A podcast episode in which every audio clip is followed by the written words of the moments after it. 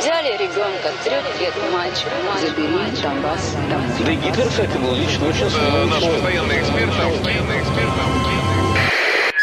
Русский фейк. Иди на...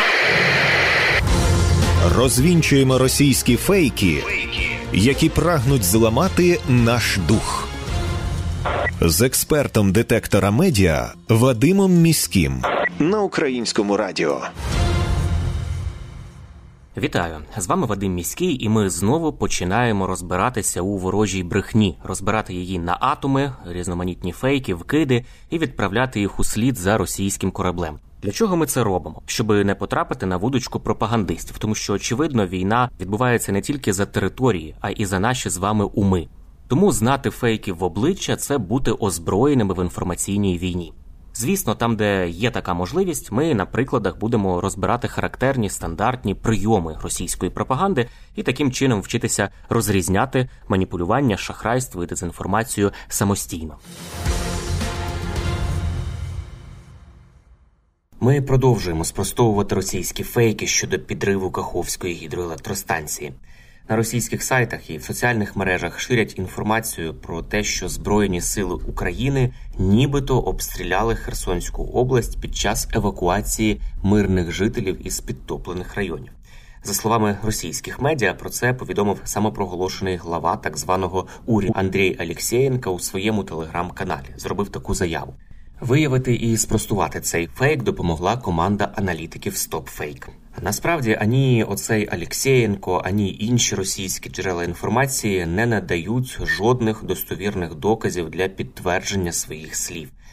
Але існує водночас безліч задокументованих е, в реальному часі фото і відео доказів, що саме російська артилерія обстріляла місто Херсон у день 8 червня під час евакуації мирних жителів. За словами голови Херсонської обласної військової адміністрації Олександра Прокудіна, російська армія обстріляла прибережні території, центральну частину міста, місце евакуації із затоплених районів. І от, зокрема, в мережі було опубліковано десятки відео і фото того, як під час евакуації цивільні особи, журналісти і рятувальники потрапили під обстріл у Херсоні.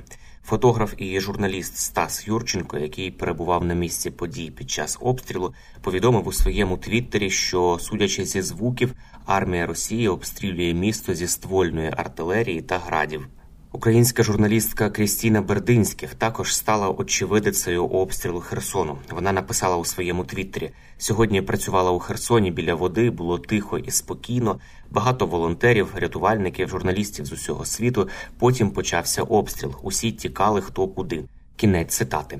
На одному із коротких відео видно, як натовп людей біля евакуаційного пункту розбігається після початку обстрілу. Більше того, американське видання New York Times повідомило, що на відеозаписах, які їхня редакція перевірила, було видно численні російські удари по евакуаційному пункті у місті Херсоні, який постраждав від повені. Цей район використовувався для координації зусиль із надання допомоги сотням людей, які опинилися у скрутному становищі через руйнування греблі у Каховці. Зокрема, під обстріл потрапив головний рабин України Моше Асман. Він якраз записував відео, коли пролунав вибух. Релігійному лідерові та іншим людям довелося лягти на землю. Дивом ніхто із команди не постраждав. Також іще один відеозапис, який наводить стоп-фейк, показує момент обстрілу російською артилерією евакуаційного човна із 93-річним чоловіком, який у результаті отримав поранення голови. Його будинок у Херсоні було затоплено після того, як армія Росії підірвала Каховську греблю.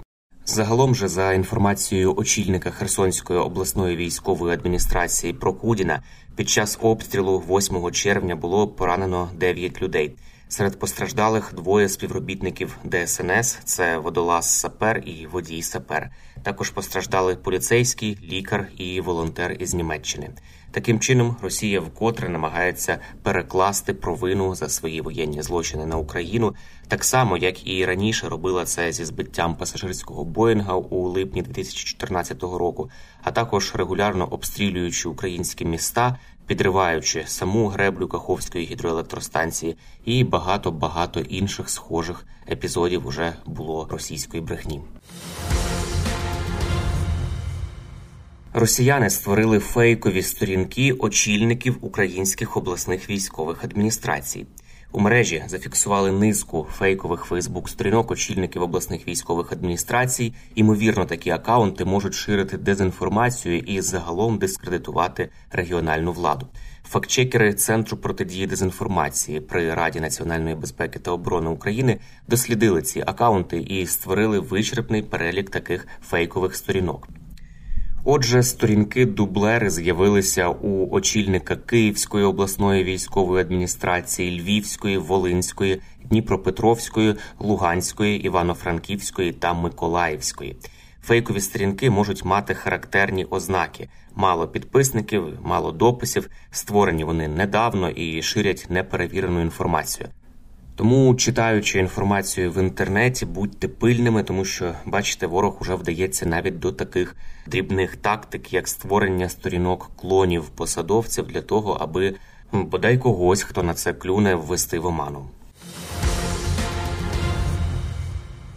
Україна, начебто, готує ядерний удар по Росії. Так російська пропаганда вкотре лякає свою аудиторію і виправдовує продовження війни в Україні фейки про чергову підготовку ядерного удару з боку України поширила низка російських пропагандистських ресурсів. Виявити і спростувати їх допомогла команда StopFake. За повідомленням російських змі, е, їхня федеральна служба безпеки звинуватила нашу українську військову розвідку у підготовці цього так званого ядерного удару по території Росії. І ем, вчинити це хочуть, начебто, через те, що росіяни убили Буданова такий собі удар відплати. Ну і звісно ж, укотре згадується фейк про брудну бомбу, яку нібито готує і збирається застосувати Україна. Насправді ж, міжнародне агентство із атомної енергії МАГАТЕ систематично проводить інспекцію усіх ядерних об'єктів в Україні і підтверджує, що ніяка незаконна активність з розробки брудних бомб чи будь-якої іншої там підготовки до ядерних ударів там не ведеться. А вестися ця робота може, звісно, лише на ядерному об'єкті.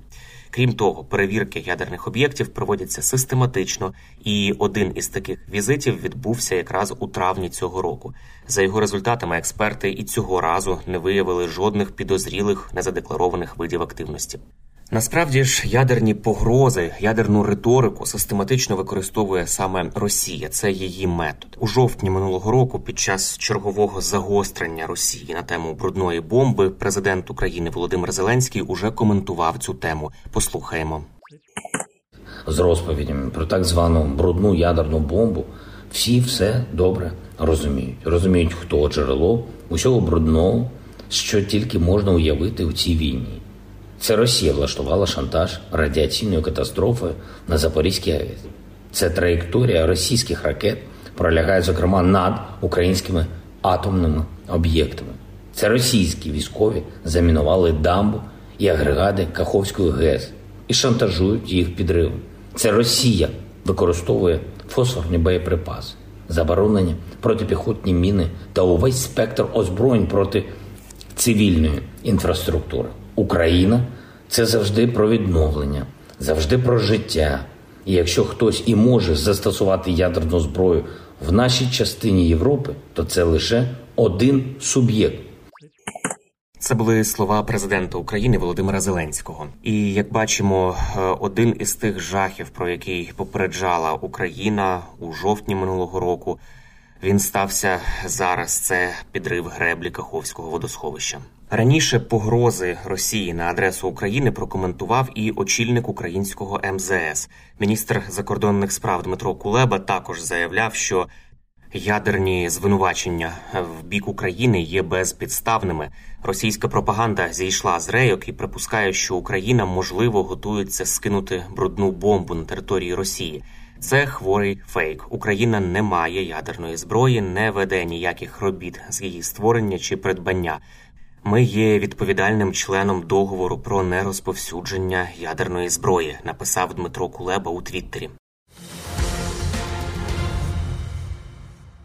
Це були головні фейки на сьогодні. На сам кінець нагадую, що не варто довіряти різного роду чуткам і пліткам.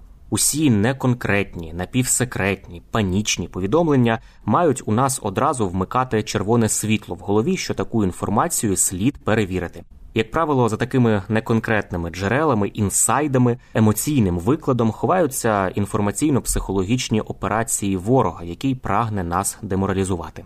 Довіряти ми можемо офіційним повідомленням української влади і новинам авторитетних медіа, наприклад, суспільному мовленню. І не забуваємо, що від нашої із вами поміркованості і зваженості при поширенні різного роду інформації, а ми це робимо щодня у розмовах із друзями чи в соціальних мережах, зрештою залежить успіх всієї країни в інформаційній війні. З вами був Вадим Міський. До зустрічі.